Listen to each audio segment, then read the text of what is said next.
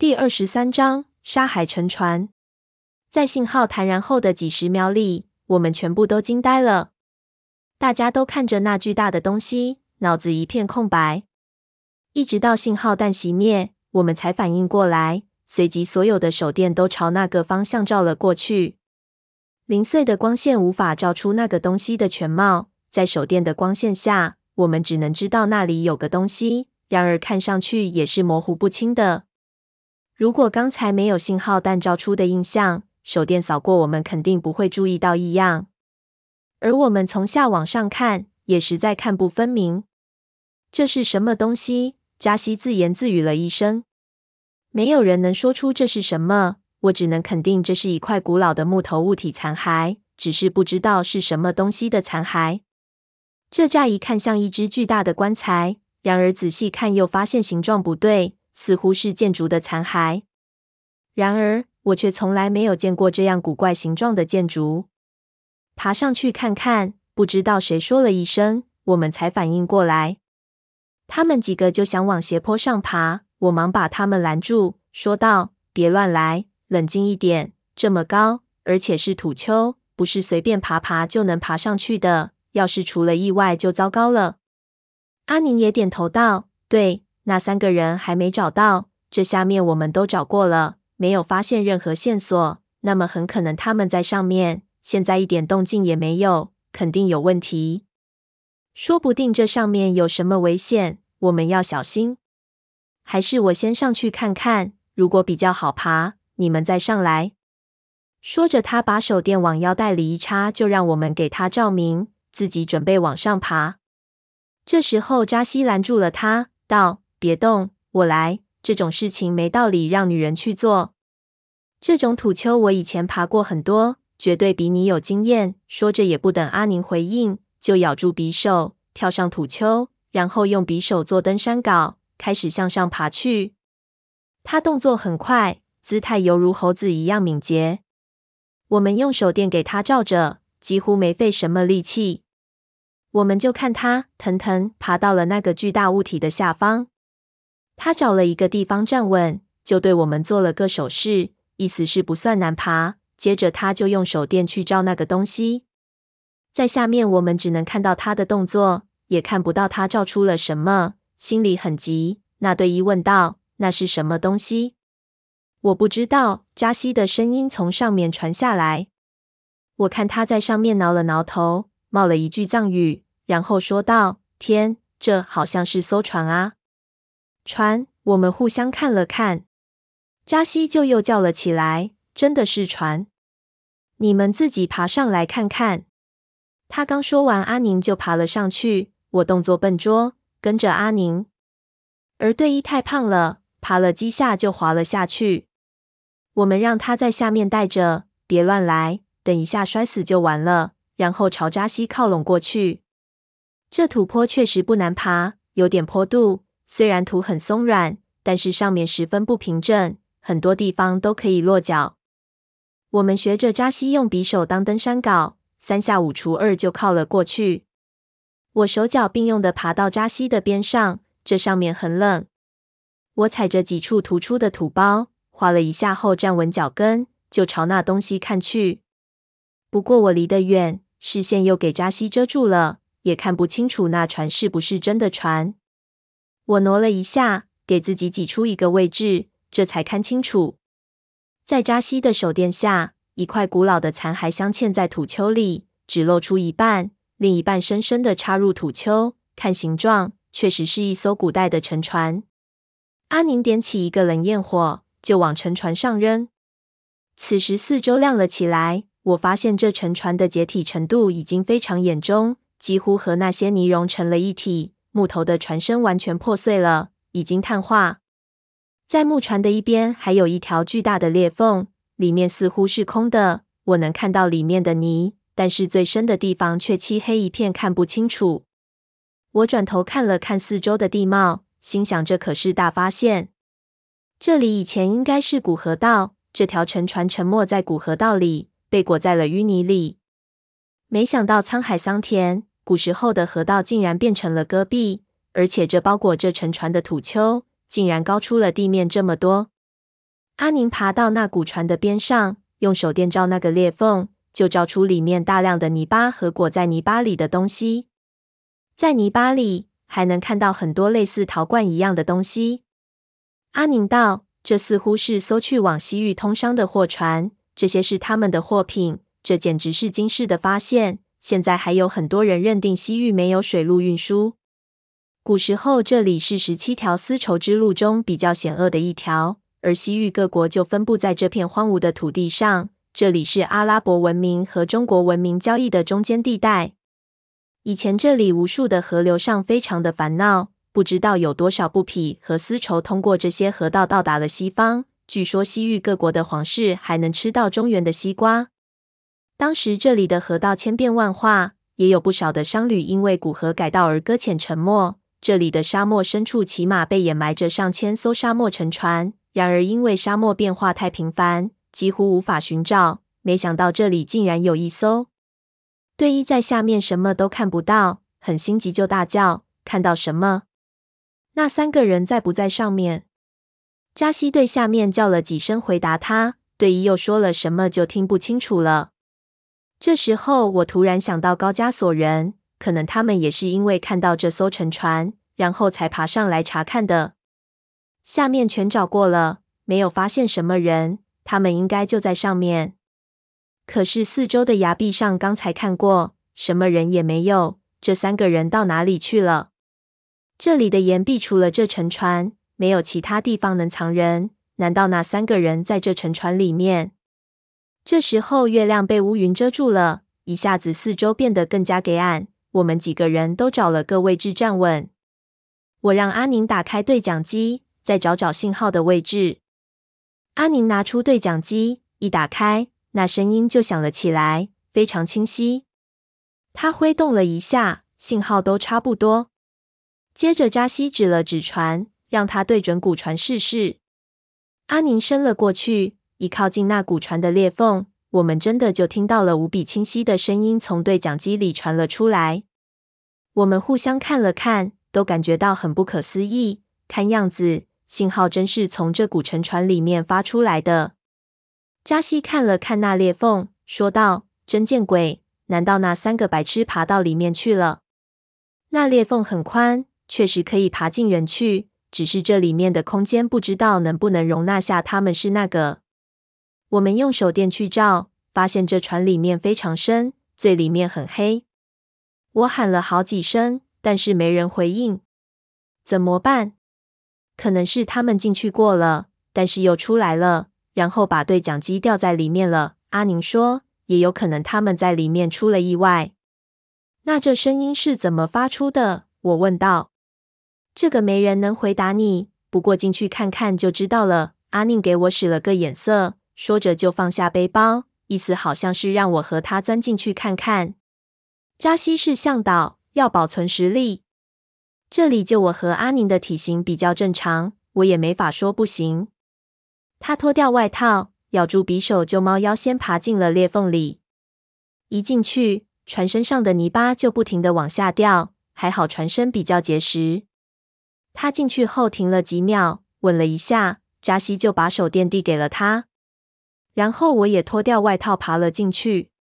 这裂口正好能让我爬进去，不过里面比我想的要宽大。我笨手笨脚的进去，发现里面完全是个泥土的世界，头顶上全是干泥，人没法坐起来，只能匍匐前进。本来这船舱内的空间应该很大，然而现在基本上全塞满了泥土。其实我们就在一个泥洞里。阿宁开着对讲机，此时正在清晰地发出那犹如冷笑一般的声音，那声音在这里格外响亮。看着船舱内部漆黑一片。我的心提到了嗓子眼，到底是什么在发出那种声音呢？阿宁在里面用了一个侧爬的姿势，就是士兵拖枪匍匐前进的那种动作。他用单手前进，另一只手打着手电开始四处照射。我喘着粗气学他的样子，也开始用手电去照四周的泥巴，真的全是泥，除了零星能看到镶嵌在泥里的一些木片，我感觉好像在地道战的场景里。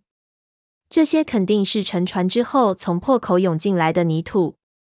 当时的船应该没有完全沉没，所以泥没有充满整个船舱。这些泥巴下面应该都是当时的货物，不知道里面运的是什么。往里面爬了七八米，我们就能够直接听到那种奇怪的声音了。没有对讲机的过滤，这声音听上去稍微有些不同，是从船舱的最里面发出来的，很轻。阿宁停了停，关掉了对讲机。就向着那个声音的方向爬去，我稍微和他保持了距离，给他能够退后的空间。没等爬几步，阿宁惊叫了一声，停住了。我也赶紧爬过去，从他侧面探头过去，就看到船舱尽头给泥土覆盖的甲板上有一个圆桌大小的洞，好像是坍出来的。下面竟然还有空间，用手电往下照去，下面一片狼藉。全是从上面塌落下来的土块，一个人就埋里面，只露出了上半身。我用手电一照，发现那就是失踪的人中的一个，脸上全是泥，脸色发青，不知道是死是活。那冷笑一般的声音，就是从下面的土堆里发出来的。真的在里面！我大叫起来，心说这帮人也太能玩了。我边叫喊着边往前挤，想赶紧下去把他挖出来。没想到我突然一叫，那种冷笑一般的声音一下就消失了，整个船舱突然安静了下来。这一静把我吓了一跳，手脚不由自主地停了停。随即我就想到，刚才我们讨论这声音是他们的求救信号，现在我大喊了一声，这声音就停了。显然有人听到了我的叫声，于是停止发出信号。这有两个可能，一个是他认为救援已经在身边。没有必要再发出这种声音来吸引我们。另一个是，他听到我们到来，信念一松，失去了意识。无论是哪种，我们都必须马上把他救出来。特别是后一种，我知道很多求救的人就是在得救前一刻失去求生意志而功亏一篑的。阿宁和我想法相同，他让我给他照明，爬了过去，然后小心翼翼地翻身滑进了那个洞里。我跟着过去。阿宁让我别下来了，在上面接应。扎西在外面听见了我的叫声，对我们大叫，问里面情况。我让他等等，我看清楚再说。在这个位置上看得更加清楚。那洞口下面应该是古船的第二层货舱，或者叫底舱，一般是用来放置一些容易破损的东西，因为底部的晃动不会很激烈。底舱的空间不大。里面也全部是泥土，但是被侵蚀的程度远远小于我待的地方。我基本还能想象出这是一艘船的内部，可以看到那些泥土里混杂着很多的陶罐，应该是货物，不知道里面装的是什么东西。阿宁下去了之后，马上就拨开那人身上的土块，然后把放到他的脖子上，感受脉搏。我忙问：“怎么样？”阿宁明显颤抖了一下。回头对我摇头，示意已经不行了。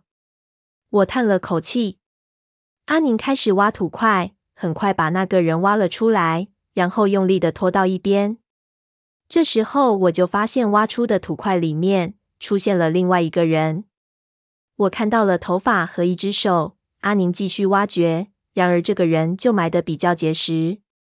他挖了一会儿也没有起色，我实在看不下去。自己也跳下他口帮忙。我一摸到那人的手，心里就一沉，知道也没戏了。那人的手冰凉冰凉的，已经死了。我们花了九牛二虎之力才把他挖出来，也拖到一边。在这个人的下面，我看到了高加索人苍白的脸庞。他蜷缩着身子，瞪着眼睛，手往前伸着，握着一只对讲机，保持着一个僵硬的手势，好像是想要从里面爬出来。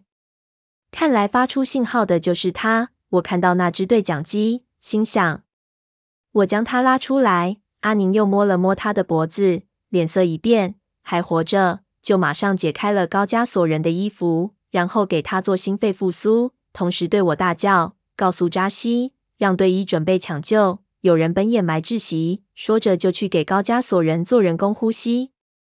我忙爬起来对外面大叫。扎西听到之后。马上也对土丘下的队医叫了起来。我转头就看到高加索人抽搐了一下，人缩了起来，同时开始呕吐，但是显然恢复了呼吸。你上去接手。阿宁用一种不容置疑的口吻对我道，语气很平，但是充满了威严。我愣了一下，突然被他这种神态电了一下，像条件反射一样，按照他的说法做了。接着，阿宁迅速脱掉自己的衣服，绑在高加索人身上，做了一个简易的担架，把衣服的袖子扔给我，然后叫我用力。我在上面咬紧牙关，用力往上拉，他在下面抬脚，把高加索人运了上来。然后我一路往后，用力将他拖出沉船的裂缝。外面的扎西已经在准备了。高加索人刚一被拖出来，扎西就把高大的高加索人整个儿背到了身上，用皮带扣住，然后往下爬去。我累得够呛，一边把阿宁从里面扶出来，一边喘着气跟着护住扎西，之后一点一点爬了下去，费了九牛二虎之力。好几次看到扎西差点摔下去，幸亏他反应够快，每次都能用匕首定住身形。好不容易爬到了土丘下，队医已经准备好了一切。我们把高加索人放到地上，队医马上准备抢救。可是刚撕开高加索人的衣服，他突然就抽搐了起来，一下扯住了队医的衣服。我们赶紧过去把他按住。队医揭开他的外衣，我就一阵作呕。只见他保暖外衣的里面已经全部是血，竟然好像有外伤。队医又用剪刀剪开他里面的内衣，当掀起带血的布片时，他叫了一声“天哪”，这时我几乎要呕吐出来。只见在高加索人的肚子上，全是一个一个细小的血洞口，没流多少血，洞口十分的细小，但是密密麻麻，足有二三十个。这是什么伤口？扎西问道。队医摇头，不知道，好像是被什么东西扎的，类似于螺丝刀这样口径的东西。不过衣服怎么没破？你们在现场没注意到？我们都摇头。其实当时这么混乱，我们真没有注意到他的肚子。但是他的衣服没有破洞，我们可以确定，应该不是坍塌造成的外伤。现在也管不了这么多了，队医让我们帮忙按住，先给他爆炸。然后简单的检查了一下，就给他注射了什么东西，最后拿出一个小氧气包给他吸。大概是那一针的作用，高加索人慢慢安静了下来。做完这些，我们已经全身是汗，队医擦了擦汗，就让我们想办法。这人现在十分虚弱，我们不能把他带出去，但是那些比较大的设备都在外面的车上，需要搬进来。另外还需要帐篷和睡袋给他保暖。等他稳定下来，才能把他带出去。这里只有扎西知道该怎么看他的石头堆，他就说他去拿，顺便叫些人进来帮忙。我们一路走进来，花了很长时间，不过出去就快很多。我说跟他一起，他说不用了，他一个人更快。我在这里多个照应。说完，他就跑开了。队医解开高加索人身上阿宁的衣服，还给他。然后拿出背包里的保暖布，给高加索人的几个重要部位保暖。我点起无烟炉子，加大火焰，放到一边，给几个人取暖，同时拿出烧酒，这些东西都是为了驱寒用的。我们刚才出了一身的汗，戈壁的夜晚相当的冷，很容易生病。大火起来，照亮了四周，一下就暖和起来。队医继续处理高加索人的伤口。我和阿宁退到一边，几个小时的疲劳一下子全部涌了出来。我坐到一块大石头上喝水，阿宁披上了衣服，我们两个都是一脸的泥土，十分狼狈。我朝他苦笑了一声，却看到他一脸的疲惫，靠到了土丘上，摆弄着对讲机，似乎相当的沮丧。我想起刚才他那种气势，心说真是不容易。她一个女人能在那种场合干练到那种样子。想来估计也是逼出来的。想想一个女人要强悍到这样，真是有点心酸。不过说来也奇怪，看她也不像是缺钱的样子，干这种事情也不见她开心。她到底干什么，非要为求得考卖命不可？而且还拼命到这种程度，真是想不通。以后有机会要好好问问他。喝了几口水就想方便，于是绕了个圈子，到了土丘下面放水。在沙漠里，这批人都是这个样子，我也习惯了。尿着尿着，忽然我就听到一边的石头后面突然传来一声怪异的冷笑，那声音和刚才在对讲机里听到的如出一辙，顿时让我浑身一凉。我转头往那块石头看去，心说：难道一直听这个声音，出现幻听了不成？